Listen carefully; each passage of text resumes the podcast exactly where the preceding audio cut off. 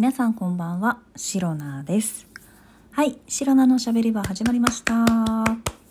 日もセルフ拍手から始めてまいります。えー2024年1月28日、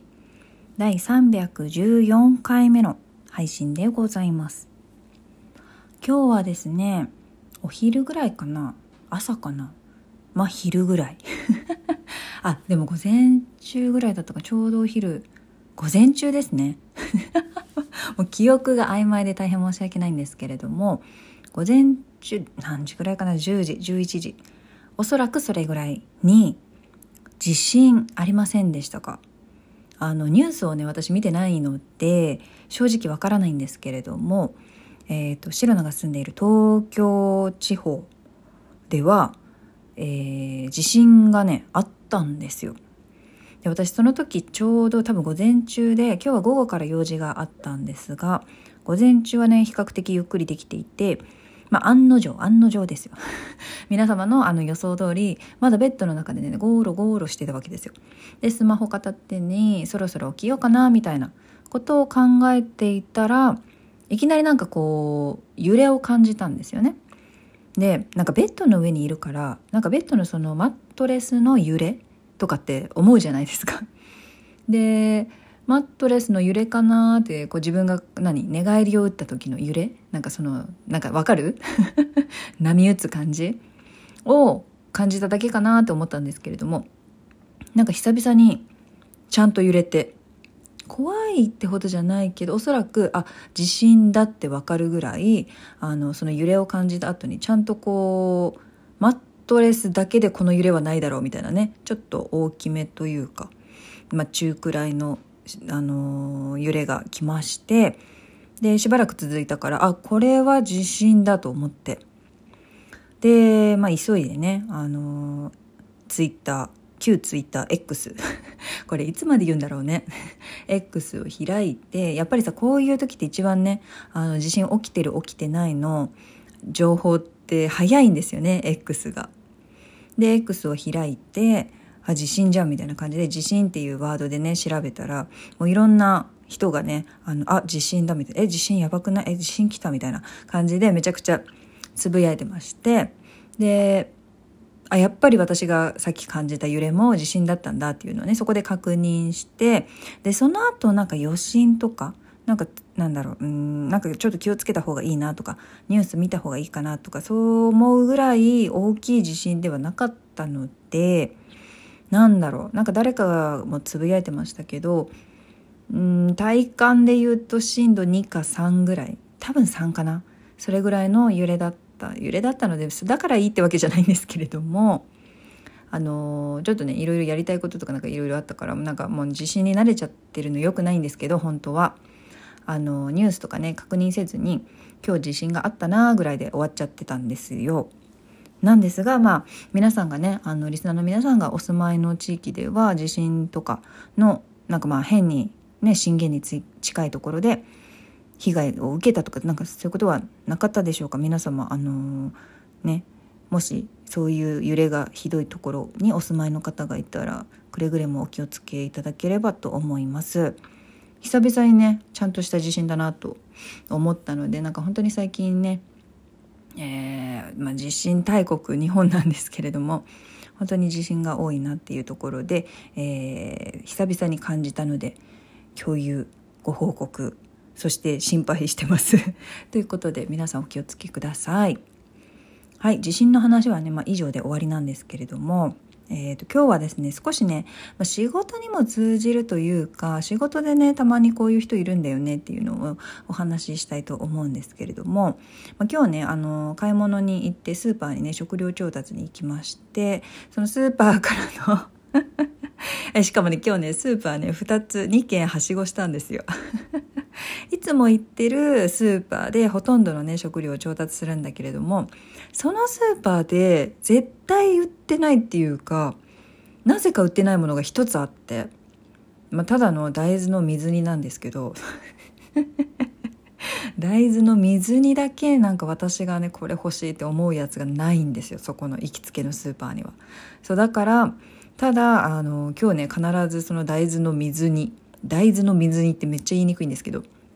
大豆の水煮を手に入れる必要があったのであのいつも行っているスーパーをスーパーで、えー、ほとんどのものを買ってからその大豆の水煮だけを買いに、えー、別のスーパーに、えー、はしごしました どんだけ大豆の水に大事なのってって、大豆の水に大事なのってやばいね。ね。まあそのね、えー、よく行ってる行きつけのスーパーから、え、大豆の水煮が売っている スーパーまでの間、歩いて行って、別にね、そんな遠くないんですよ。4、5分ぐらいで行ける距離なんですけれども、その間にね、ずっとなんかこう、ああでもない、こうでもないでね、まあ、妄想も交えつつ考えていたのが、あの、よくですね、仕事をしていて、まあ、チームワークとかもね、すごく大事になってくると思うんですよ。チームで仕事しているので。で、その時に、まあ、例えば、例えばですよ、これね、実際の後輩がとかそういう話じゃないんですけれども、全然違うことなんだけれども、じゃあ例えば、まあ、後輩が、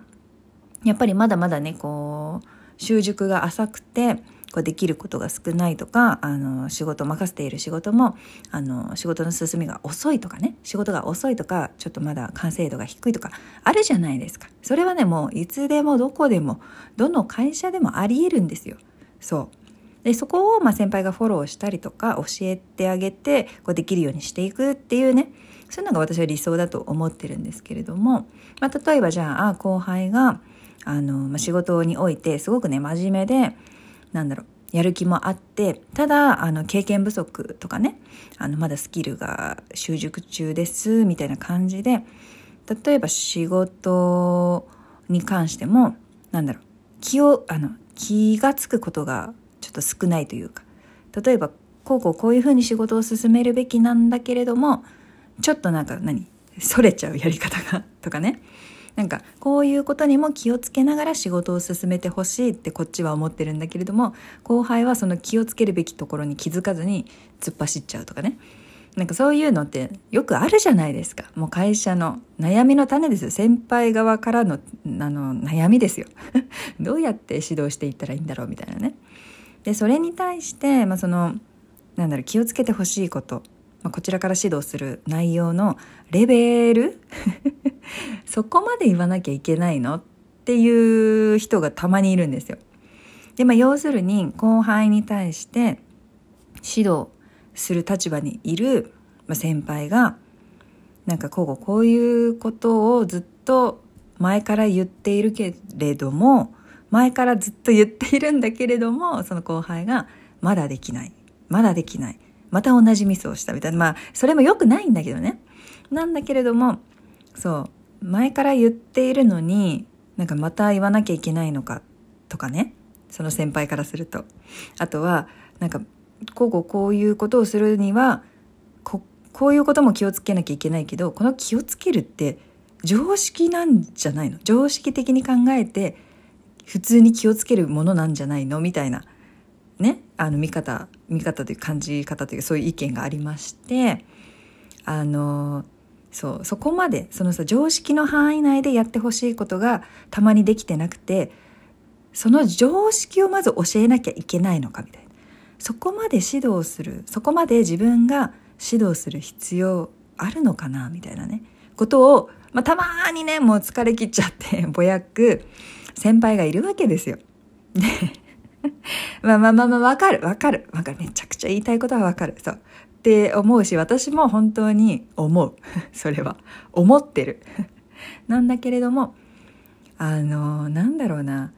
それって多分ね、目的を見失っているんですよ。その自分の仕事、目の前の作業だったりとか、ちょっと先を見越した作業、準備だったりとか、いろいろね、仕事っていろんな多岐にわたると思うんですよ。仕事の内容、作業内容っていうのは。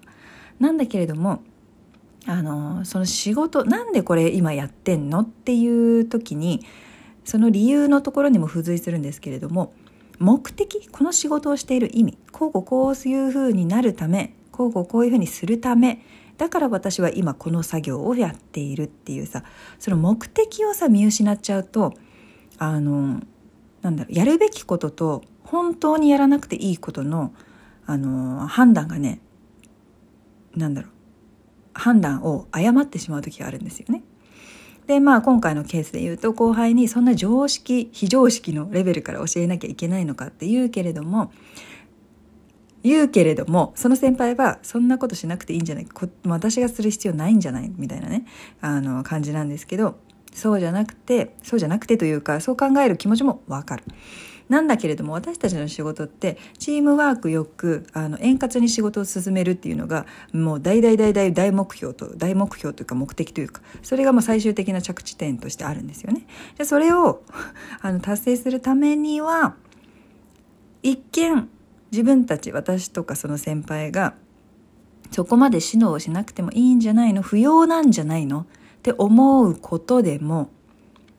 必要になってくるわけです。その後輩を自分たちの思い思い通りと言ったらあれですけれども自分たちがこういうふうに動いてほしいって思っているイメージと同じように動いてもらうには後輩に後輩に自分たちのイメージ通りに動いてもらうにはそういう指導も必要になってくるんだよっていう、まあ、結果的に不要なんじゃないのって感じる部分も目的達成のためには不要だと思っているものも時には必要になってくるんだよっていうのをねすごくこれもう本当に自分の中で考えて結論を出しただけなんですけれどもあのスーパーのはしごをしている最中に、えー、考えておりました。はい、えー、ぜひ皆さんねこういった考ええー、仕事とかプライベートとかいつでもどこでも活かせるかと思いますので、えー、ぜひご参考になればと思います。はい。えー、いつも、えー、それでは今日も最後まで聞いてくださりありがとうございました。明日の配信もぜひ聞いていってください。以上、シロナでした。バイバイ。